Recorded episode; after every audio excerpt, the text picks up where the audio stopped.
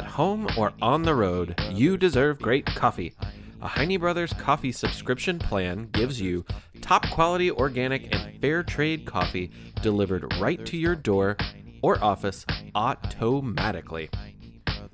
You select the frequency, the quantity, and the variety of coffee, and Heine Brothers will take care of the rest, shipping included.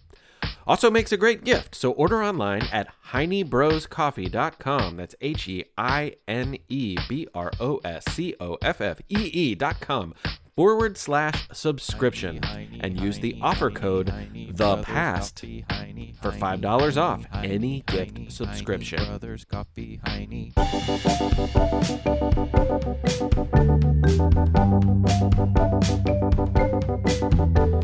Hello, my name is Mick Sullivan, and this is The Past and the Curious, a podcast for kids and other people about history and stuff. And this is going to be a really boring episode because it's about April Fools, and April Fools is not any fun. Haha, just kidding. It's going to be really fun. You're going to love it. But before we get started, I got to tell you about Kids Listen. It's a sweeps month. We're all doing shows about April Fools, so you can go to kidslisten.org and find more about that. Uh, I'm going to shout out to my friend's composer dad, uh, who is in the middle of a really, really intense compositional musical challenge with a man named William Shakespeare right now. It's really entertaining, and you should go check it out. Composer dad. And also our old friend, Mr. Eric from What If World. You've heard him on us, we've heard him on you, you know what I mean. Anyway, Mr. Eric, What If World, you got to check it out. We'll post links on our website. I, I was gonna tell you more about the book, but we're running. Here comes Heather. She looks ready to start. So just listen to stuff about the book at the end of the show. The ways people have found to amuse themselves over the centuries has always been a source of some really interesting history. No one is sure who first got bored enough to pick up an animal bone and carve some holes in it, and subsequently find out that they could control the sounds that came out of it. However, music has been a huge part of every culture ever since. The ancient Romans tended to write on things they weren't supposed to in their free time, starting a tradition that has turned into an art form unto itself graffiti. In the 1800s, more people were bored than ever. Advances had come in European society that created a new class of society. People who weren't super rich, but weren't really poor either, and they didn't have to work all the time just to survive. For the first time, some people in cities like London had actual time on their hands with nothing to fill it, and they had a little bit of extra money to spend on filling it. They came up with all kinds of interesting ways to do this the theater, the museum, more education, magazines, and novels. Young people filled their time with the same thing they do now fashion. Fashion has always been important to people across history who want to seem in the know, but it was changing more quickly and more often than ever before. Young women were expected to be ladies and be fashionable at home. Don't worry, they weren't going to let this stay that way forever, but that's another story. Young men, however, had the run of the city. When all of these things, fashion, free time, and all kinds of new stuff going on all over town came together, a new trend emerged. Enter the dandy. A dandy is also known as a beau, gallant, or rake. Dandies were young men who placed particular importance upon physical appearance, refined language, and leisurely hobbies pursued with the appearance of nonchalance. That is a fancy dictionary way of saying they were all about trends how they dressed, how they talked, and what they did. They did it all with a very specific sense of humor and tried very hard to seem like they didn't really care about anything in particular. Yes, Yankee Doodle was one of these dandies. That's why he stuck a feather in his hat to keep it stylish. Theodore Hook was one of these dandies. He was the son of a wealthy ish composer who wrote popular songs. Believe it or not, there were popular songs before there was radio, who had been educated very well and introduced into polite society at a young age. Theodore also had a talent for music, but what he was really interested in was playing pranks to pass the time and impress all his dandy friends. By day, he wrote comic operas, and by night, he goofed around. He was famous in his circle for being able to go up to any old stranger on the street and manage to get himself invited over for dinner at their house. One day in 1810, when Theodore was 22, he made a bet with his friend Sam. He said that he could make any address in London the most talked about address in the city. Just give me some time, he said, one week to be exact. One week later was November 27, 1810. On that day, a maid employed by a Mrs. Tottenham of 54 Berners Street opened the door to a chimney sweep who had been summoned to the house. This was perfectly normal. The next 11 chimney sweeps who arrived after that, however, were not normal. Next to arrive was the coal cart, which brought the coal that was supposed to keep the house warm. Okay, but nobody had ordered any coal. The maid was flummoxed, to say the least. There was another knock on the door after that. It was the baker with a wedding cake. Then more bakers came with more wedding cakes. A fishmonger arrived bearing gifts of enough fish for a feast. Mrs. Tottenham had no idea that this was going on. You see, 54 Berners Street was a very nice address, and she was the lady of the house, so she just sat in her parlor and worked on her embroidery, remember, free time, while the maid took care of all the day to day tasks of running the household downstairs. Mrs. Tottenham did start to get an inkling that something had gone awry when a doctor showed up at her house. No one was sick. Then came a lawyer Next, a priest came to the door. I have been called to this house because someone is dying, he said. The good news was that no one was dying except maybe of embarrassment. Because it was far from over. One dozen pianos began to arrive one by one. By now, people were starting to crowd in front of 54 Berners Street, wondering what the heck was going on.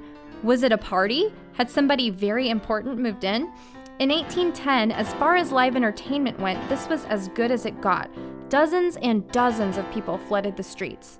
The whole kerfluffle came to an end when the guest of honor finally arrived. Mrs. Tottenham, cried the Lord Mayor of London, Joshua Smith. I heard you were sick and needed me. I heard it was so urgent, in fact, that you could not leave your bedside, and I must come to you. An unamused and perfectly healthy Mrs. Tottenham was probably rolling her eyes around then. I'm obviously not sick, my lord, she said. I'm only sick with worry over what could possibly be going on right now. And she never found out. As these sorts of things do, the whole thing died down before the end of the day. Probably around when all these poor butchers and bakers and candlestick makers realized that they had been punked and that they were not going to get paid for the goods and services they thought they'd been called to this rich lady's house to deliver. But London did not forget.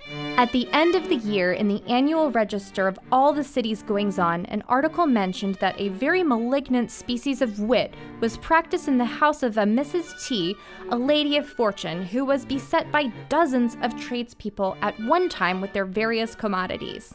The weird thing is that no one knew who was behind this epic prank for two whole years. Theodore, dandy and professional goof that he was, knew better than to hang around and live his man about town lifestyle.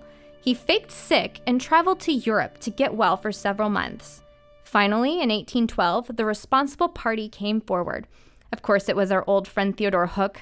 Now I shall need those 10 pounds you owe me, he said to Sam, proudly straightening the lapels of his stylish new jacket, for I have won my bet. Theodore didn't ever live this prank down. He went on to have a family and a career as a writer and with the London Postal Service. In fact, he sent the very first postcard ever in 1840, which was also a prank. The picture on the back of the card depicted caricatures of the very postal workers who would be handling the mail. Imagine their surprise. His obituary, when he died, briefly mentioned his work as a novelist, but spent most of the space recapping his famous Berners Street hoax. Even his kids felt the ripple effect. 60 years later, an advertisement appeared in a magazine on behalf of a Mrs. Mary Tanner with the following message Mr. Algernon Ashton pleads on behalf of a daughter of Theodore Hook, Mrs. Mary Tanner, who is 73, a widow, in failing health and very reduced circumstances. We are not quite sure that Mrs. Tanner should expect much help because she is her father's daughter, Theodore Hook, now being chiefly remembered for his Berners Street hoax. The advertisement goes on to list Mary's numerous other relatives who are a little less infamous and might be used to make a case to help the poor lady. 100 years later, a historian decided to write about the estates of Old London. When they got to number 54 Berners Street, they wrote that Theodore Hook's famous Berners Street hoax was perhaps considered too trivial an affair to deserve record in a serious history. But I think with that sentence in their book, they ended up recording it anyway. The spirit of Theodore Hook's famous hoax lives on in the era of food delivery service, which, by the way, enjoyed its heyday in the 1980s. The pizza prank involved someone ordering many more pizzas than anyone could possibly eat and having them delivered to their victim's address. Many grown ups remember hearing about this prank when they were younger. This is a little bit less easy in the era of prepaying online. It just goes to show you that the more things change, the more they stay the same, and you never know what people will do with too much time on their hands. It's time for You Have 30 Seconds, and this month's special guest is AJ from Perry, Michigan. And as you'll see, he's a guy after my own heart. Thanks, Mick, for letting me on the show. My name is AJ, and I would like to talk about Louis Armstrong, who was a famous jazz musician. He was known for the cornet, the trumpet. He was born in New Orleans. He died and lived in New York and he was famous for scatting before he died and was known all around the world. Skibbity ba ba ba ba what's up? Now that is committing to the bit. Thank you, AJ. If you have somebody you want to tell us about or something, we want to hear from you. You have 30 seconds. You can go to thepastandthecurious.com to get the very simple instructions and ask your parents to help you do so. Thank you very much. Skibbity ba bow. This is not a joke. It's quiz time. It's quiz time. It's quiz time. Time, time.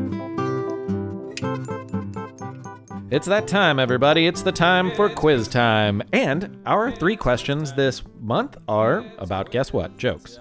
Question number one. At the opening of the 1956 Olympics, the mayor of Melbourne, Australia, was handed what he thought to be an Olympic torch. Someone interrupted his speech to break the news that it was not the official Olympic torch. Do you know what he held in his hands instead?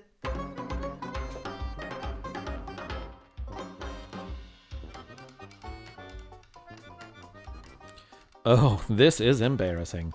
It turns out a prankster had run with the object and made everyone believe that it was in fact the ceremonial torch, but in reality, it was just a table leg. And to make things even more embarrassing for the poor mayor of Melbourne, Australia, it was topped with a pair of underwear which had been soaked in kerosene and lit on fire. Question number two. One of the most famous pranks of all time was on April Fool's Day in 1957 when the BBC ran a three minute story about an unusual harvest in Italy. The news channel convinced lots and lots of viewers that what Italian food grew on trees?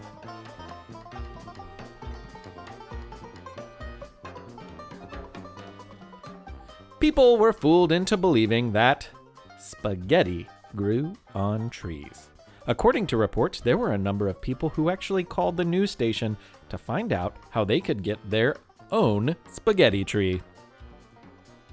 Question number three. In 1895, a photo of a farmer holding a gigantic vegetable went viral and appeared in magazines and newspapers across the country of America. Can you guess what 86 pound vegetable shocked and awed American citizens? The man in the picture, Joseph Swan, was a farmer looking to sell his crops and to bring customers to an upcoming street fair. He thought, what better way to brag about his superior crops than get a photo of him holding an 86 pound potato? In reality, it was not a potato, but something carved out of wood to look like a potato. But most people believed the photo to be real. This was long before Photoshop. And as a result, he got a lot of requests to buy his super giant potato seeds.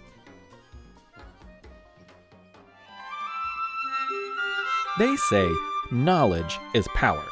And if that's the case, the ancient library of Alexandria could have been the most powerful place in the world 2,000 years ago. According to tales, it was an enormous, beautiful building in northern Egypt at the border of the African continent and the area known as the Middle East. Inside the confines of the property were brilliant scholars roaming the gardens, lecture halls, and study rooms. Most importantly, there were half a million books. 2,000 years ago, the only way to have a book was to write it or copy it by hand, which might be fine with something short like The Cat in the Hat. But imagine having to do this with a book like Moby Dick or War and Peace. For reference, War and Peace has 587,287 words in it. So think of the armache you'd suffer from freehanding something like that. This was why the library was so incredible. It held the largest collection of books in the entire world, and books that you couldn't just get anywhere. Many historians believe some of the volumes in the library were one of a kind. And besides those one of a kind writings, the collection also included some important names from long ago that are still read today, like Plato and Aristotle and Homer. So you can imagine why it was such a terrible day when the library at Alexandria went up in flames. Historians and poets and artists have considered and reconsidered this moment with teary eyes for thousands of years since. All of those books were lost forever. It's sad to think about what we might have missed out on. Also, interesting is the fact that no one's really sure what or who caused the fire. Looking at you, Julius Caesar. If you understand how hard it was to get your hands on a book because of how scarce they were and how hard they were to create, then you should understand why Johannes Gutenberg's invention is often considered the most important invention of all time. 1400 years after the terrible fire, this German blacksmith created the first printing press, which allowed for text to be reproduced much more efficiently and quickly. It would eventually bring the written word to all corners of the globe. Obviously, this was a game changer, and it allowed for ideas and knowledge to travel farther and faster than ever before. But despite the larger number of books and writings that this made possible, some books remained rare and anytime something is rare, it will increase in value as a result, and collectors will go nuts trying to get one of their very own. It could be anything from the first issue of a Spider Man comic to a scarce Pokemon card, or, as we'll see in this story, a riveting 154 page book from the year 1612 detailing things that were uncovered by a dig in the Belgian village of Tournai. Sounds thrilling, doesn't it? Well, the story that includes this book is actually pretty good though, so buckle up. It was 1840, and throughout Europe, there were many book collectors who took great pride in their collections, each full of rare tomes of knowledge that few other humans possessed. Perhaps they would read these books in their collection and transplant the knowledge inside the covers into their own heads but in most cases it seems more likely that they just preferred to brag about how rare any given book in their collection was and how much money it was worth. Certainly, several of these men thought they might have had the most unique collection of books in the world, or at least in Europe. But that was until they heard of Count Fortsas. Yes! In a wave across Europe, dozens of these collectors were surprised to receive, out of the blue, the most peculiar paper catalog, created on a printing press not too different from the one that Gutenberg had invented 400 years before. And as each of these dedicated collectors read through the pages, which had mysteriously found their way into their hands, they bubbled with excitement, intrigue, and in some cases, a greedy passion. The catalog explained that soon there was to be a rare book auction in Belgium. But not just any rare book auction, the, the rarest, rarest, book, book auction. Gasp! As they read on, they learned more. Count Fortsas was an eccentric collector with an enormous passion for books. His collection was unbelievably rare. There were only 52 books in his collection, but each and every book was one of a kind. There was only one known copy of each of these 52 books anywhere in the world. It appears that he loved the thrill of the chase when it came to acquiring a unique book. He loved it so much that if he found out another copy of one of his books existed somewhere else, he would destroy his own copy. Watching his book burn in flames would ignite his passion again to pursue what he now believed to be the only copy of that same book. The chase was on. But his chase ended on September 1st, 1839. It would be impossible for him to chase books from the grave, which is where the collectors learned he was now. Luckily for them, he wasn't the type of fanatic to be buried with his treasure. Even more fortunate for them was the information that none of his heirs cared about his collection, or at least they cared more about the potential profit from selling it more than they cared about the books themselves. The collection of books belonging to poor dead Count Fortsas was for sale. Immediately, these collectors went from not knowing anything about these books to suddenly wanting them more than anything else in the world. It's funny how that works. Of course, there was no telling how many other collectors had received their own copy of the same mysterious catalog, so any of these book collectors would have to play it cool and keep the valuable book sale secret as they traveled, suspicious of all the faces they might encounter along the way. When they arrived in the Belgian town of Binche, several of the travelers were surprised by the small size of the place peculiar that such a rich collector chose this as his home base. These collectors were cosmopolitan and cultured men, used to the sights and possibilities of Paris and London and Berlin and Kiev, but this place was not without its charm.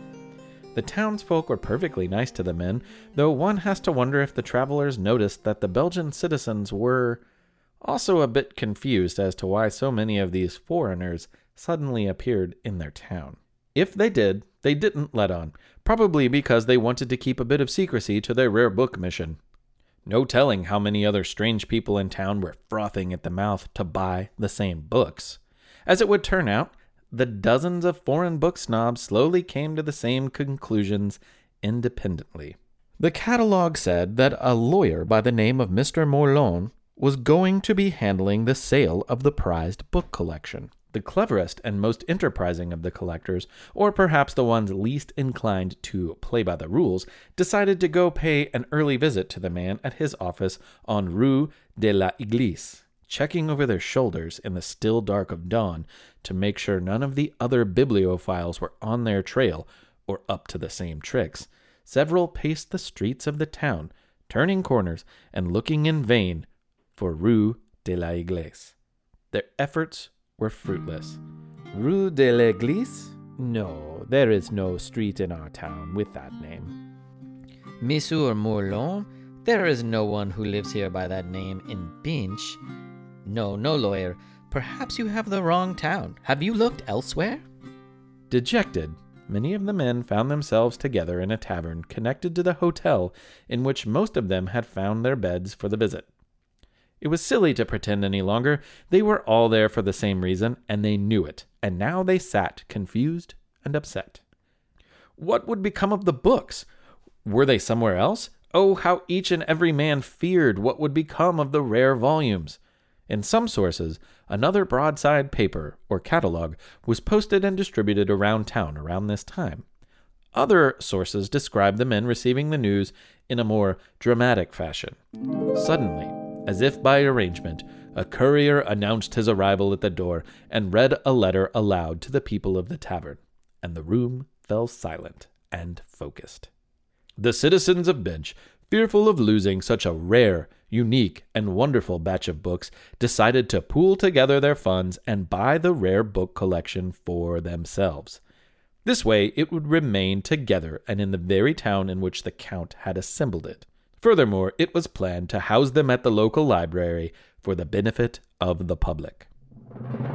Several of the collectors threw up their hands in exasperation and immediately packed their bags for home. Angry and upset, the remaining collectors figured, at the very least, it could be worth their time to just see the books before they left, even if the possibility of buying them was off the table so they planned to visit the library before leaving the Belgian town. Guess what they discovered? The town of Binche had no library. By now, they realized that they had been completely had. There was no Count Fortsas, and there were no books. There was only a prank, and they had fallen for it like a bunch of trees chopped down by a lumberjack. It turns out the lumberjack of this joke was a man named Rene Hubert Gisle Chalon. Chalon himself was a collector of many things, so he knew exactly how to entice and appeal the others.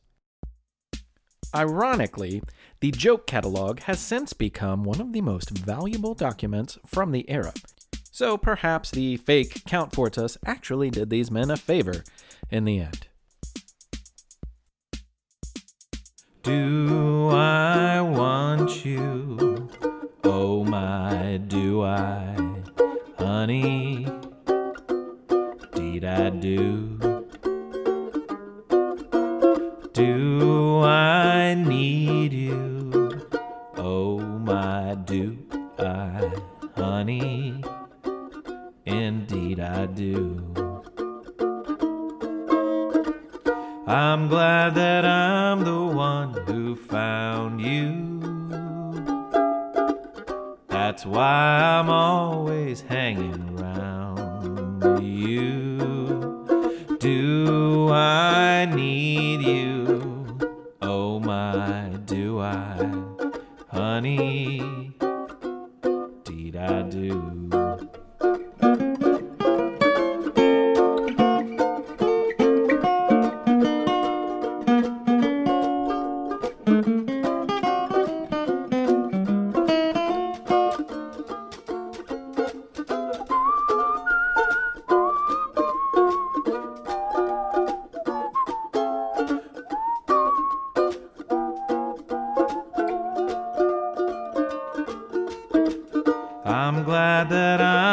one who found you. That's why I'm always hanging around you. Do I want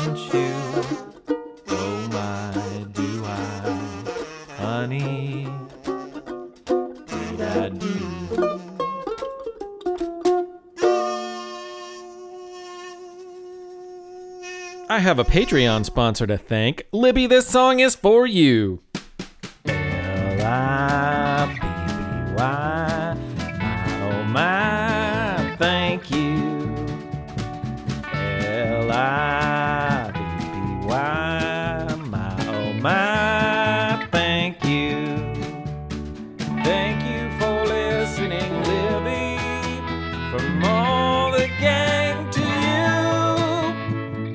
So very glad you like stories from the past.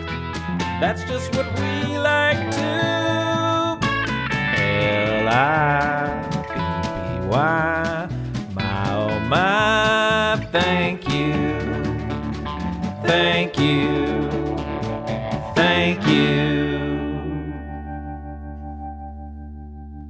Thank you, Libby, and thank you to you for listening. I also need to thank other Patreon sponsors, including my friend Miss Lynn from the Good Words podcast. It's a podcast all about some of my favorite things. Good Words. It's really great. We've been on there, and I hope to be on there again. We hope to have Miss Lynn on our show, too. Uh, I also need to thank Philip for Patreon sponsorship, and we have some shout outs for Jackson, Jackson, Jackson, Twyla, Twyla, Twyla, Phoebe. Twyla, Phoebe, Phoebe, Thank you, Jackson, Jackson, Twyla, Twyla, Phoebe. Phoebe, yeah! If you would like to find out how you can help, you can go to thepastandthecurious.com or you can go to find our Patreon page. It's linked on our website as well. Or you can buy our book. The pre-sale is open for a few more days. The book is so close I can taste it, which is a really gross thing to say about a book that's about a meat shower, like meat falling from the sky.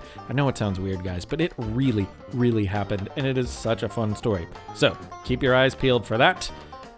Thanks again to all of my friends at Kids Listen, but especially this month, Composer Dad and Mr. Eric from What If World. You can check all of those podcasts out at kidslisten.org. Now, we also have a little bit of information about the book. The pre sale is open until the 19th of April 2019. After that, you will be able to buy the book in various outlets. So, if you're listening in the future, great. Just go buy the book. If you're listening now, consider a pre sale. It's a great way to help. Thanks a lot. I'm Mick Sullivan, and this has been The Past and the Curious. Hope you weren't too bored. One weird day in 1876 in Bath County, Kentucky, meat fell from the sky. Meat? Meat. Meat? Meat! Yes, meat. And in 2019, we were weird enough to write a book about it. Not just any book, because we can't do anything normal. What we decided to do is pretend that the only surviving piece of meat in the world, which really does exist, yeah, we made him the narrator of our story. I can't wait to share it with you. It is called The Meat Shower. And it will be out in May of 2019. But the pre sale starts the week of March 17th, 2019.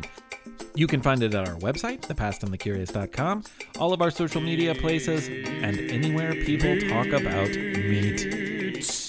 The Meat Shower. The book is still vegetarian friendly.